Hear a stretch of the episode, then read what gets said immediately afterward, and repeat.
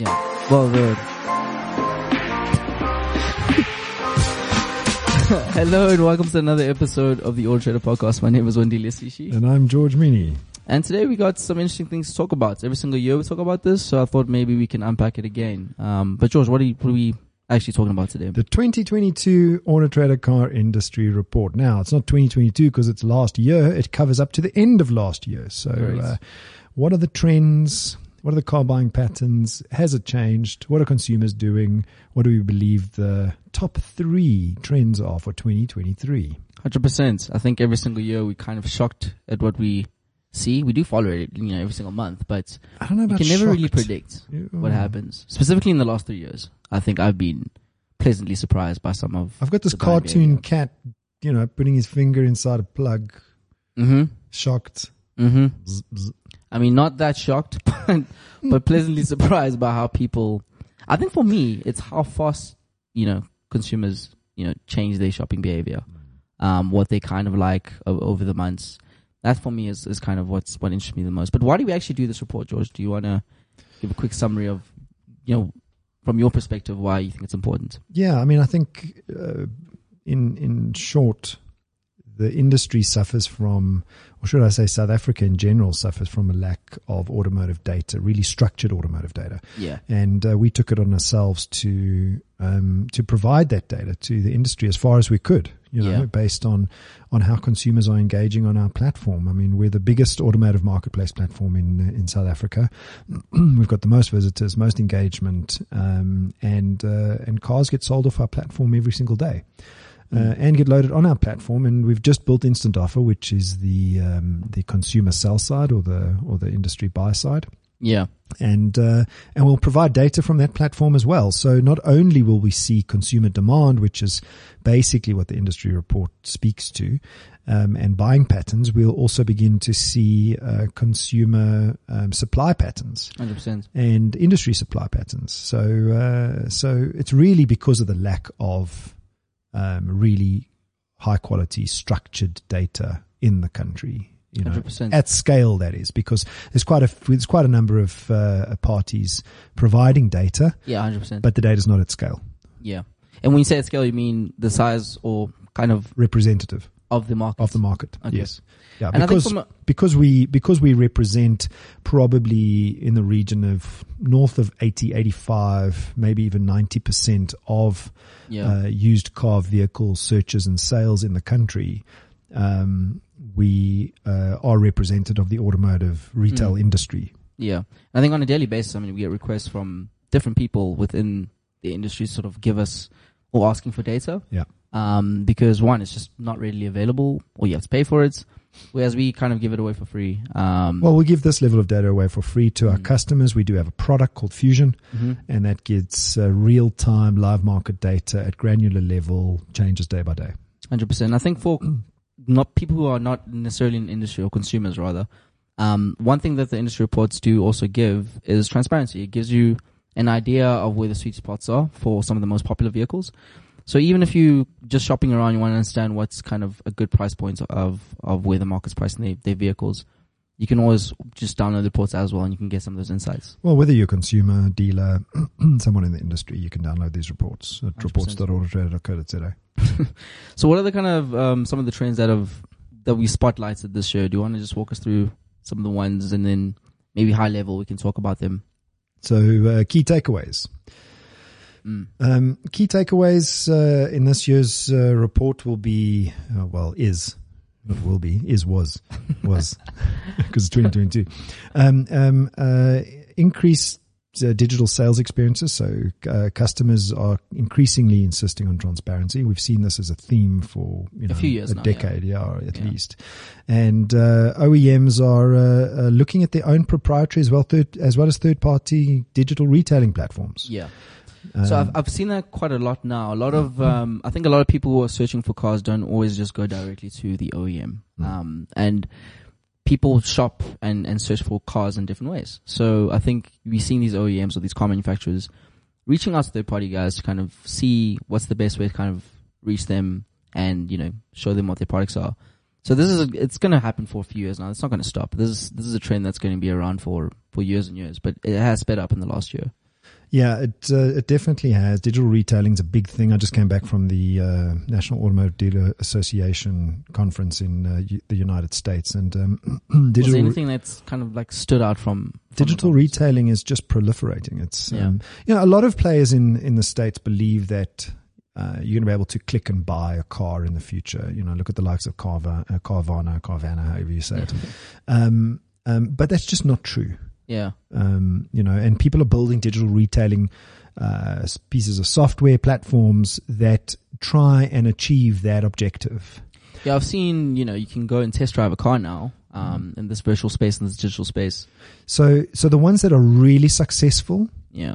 um, which are the kind of handful of uh, top end players, those are the guys who re- are re- re- realizing that digital retailing is not about solving for click and buy. Yeah.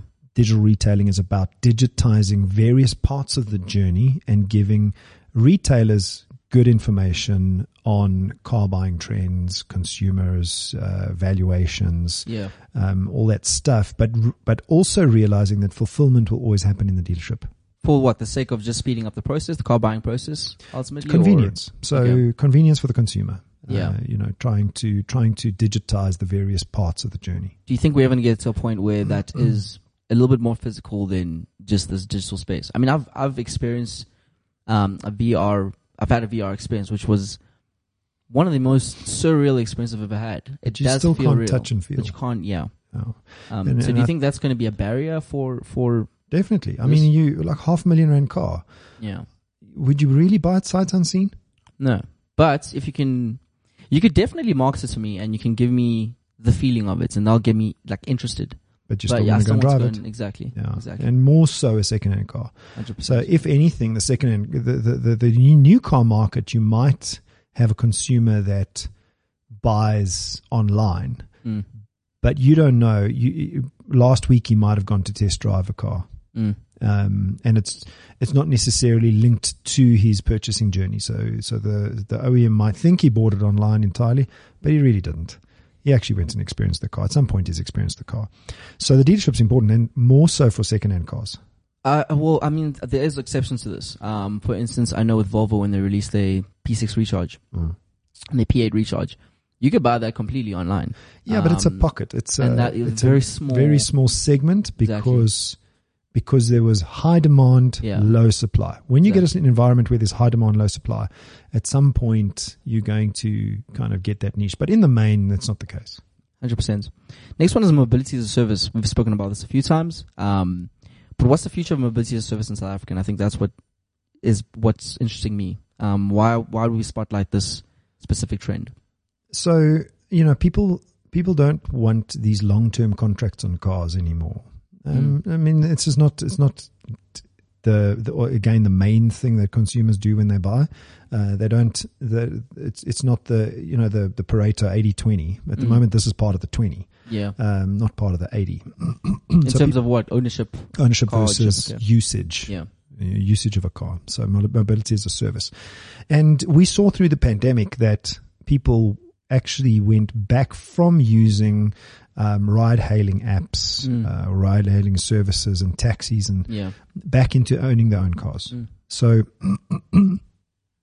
Just depends on the time ultimately. Um, well, What's happening. yeah, it, depends on time, but I think also that maybe the sweet spot is medium term car leasing mm. where you don't actually own the car, you just use it. So I well, this is also on my way to work. I think it was two days ago. I saw one of the car dealerships around here had the option of rent to own, um, which is kind of But it's just it's kind of a hybrid. it's creative finance. Yeah, ultimately. It's creative finance. So Do you believe people will get to or will get to a world where people don't own cars anymore, and where it's just I'm just gonna I, I think we're, I think we're a like long, year. long way off that. People are Yeah. stuck in their ways. We're a long way off that. It's going to happen, and Yeah. there's there's signs of it already. What's wrong with my throat?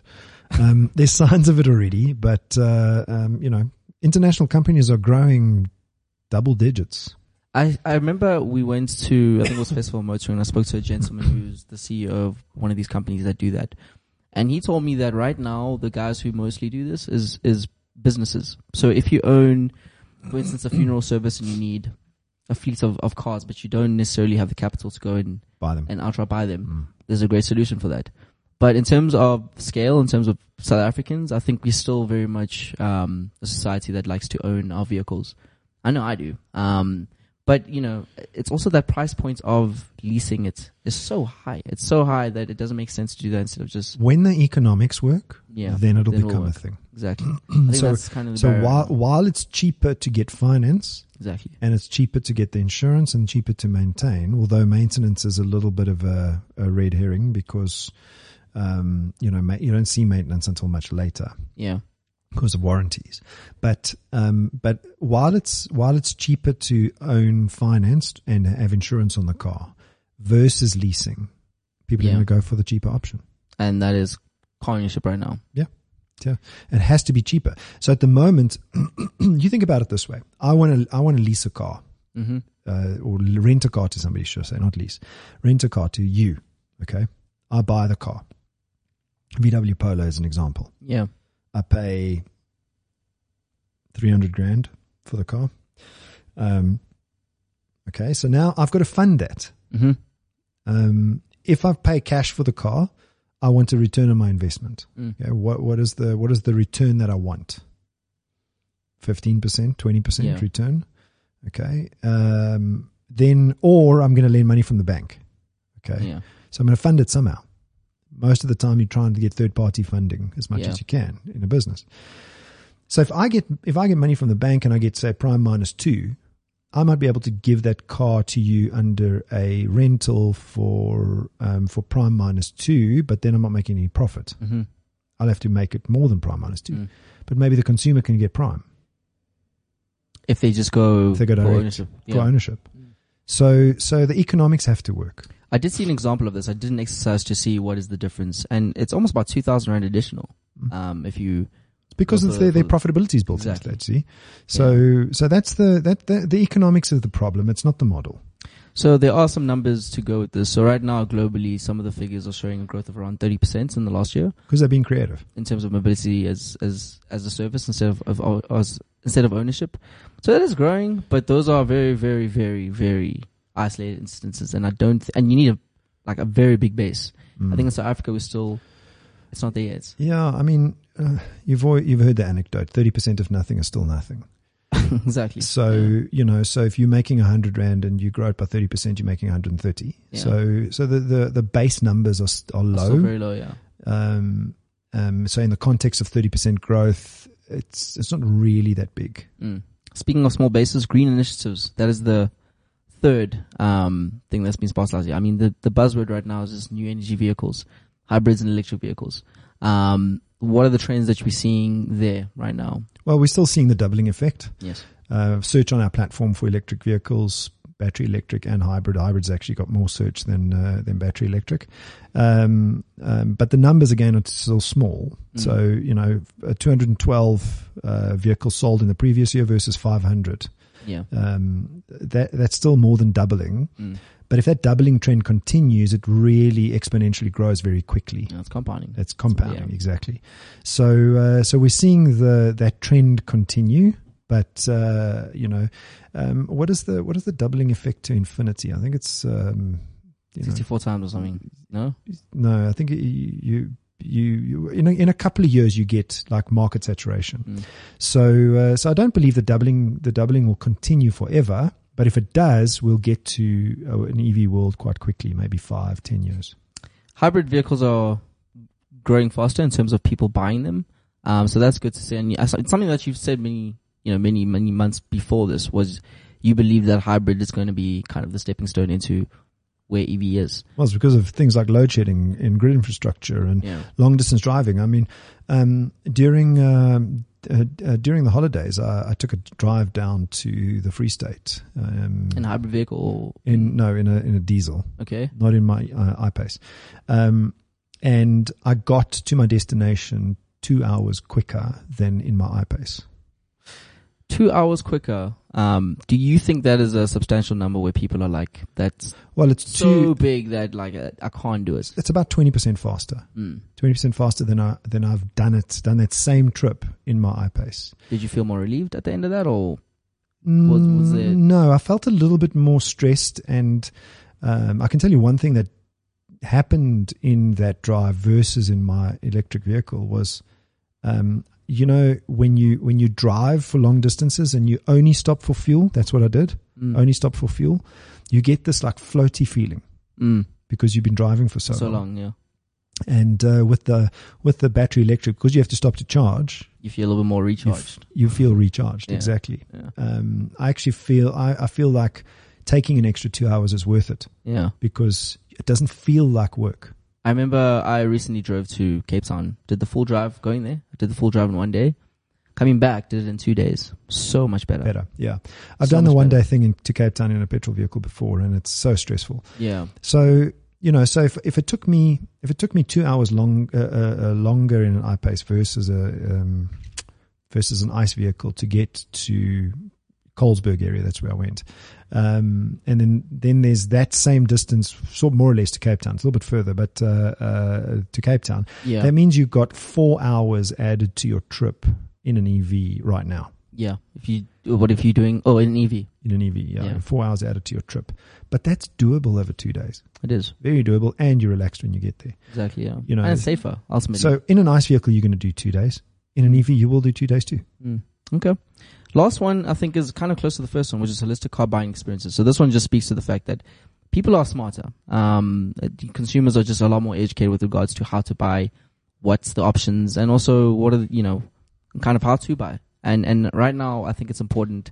Or another trend that's come out is this idea that you facilitate everything with transparency and giving them the option to kind of um, experience what the what what the initial product is going to be. So Well, I, I think I think what you're talking about is you know car selling by the consumer. yes, this is car selling, yeah. So uh, I mean, it's easy to get confused. Uh, the trade buys cars, yeah but the trade also sells cars, Yeah. right? So so what we're talking about here is the car buying uh, experience um, by the uh, the industry, but more importantly, the car selling experience by the consumer. Now, yeah um, uh, the trends over the last decade or so has been um, that the buying and selling um, journey of the consumer. Because when you're a consumer and you're a car buying car buying consumer, you've usually in a car you've got a car to sell, right?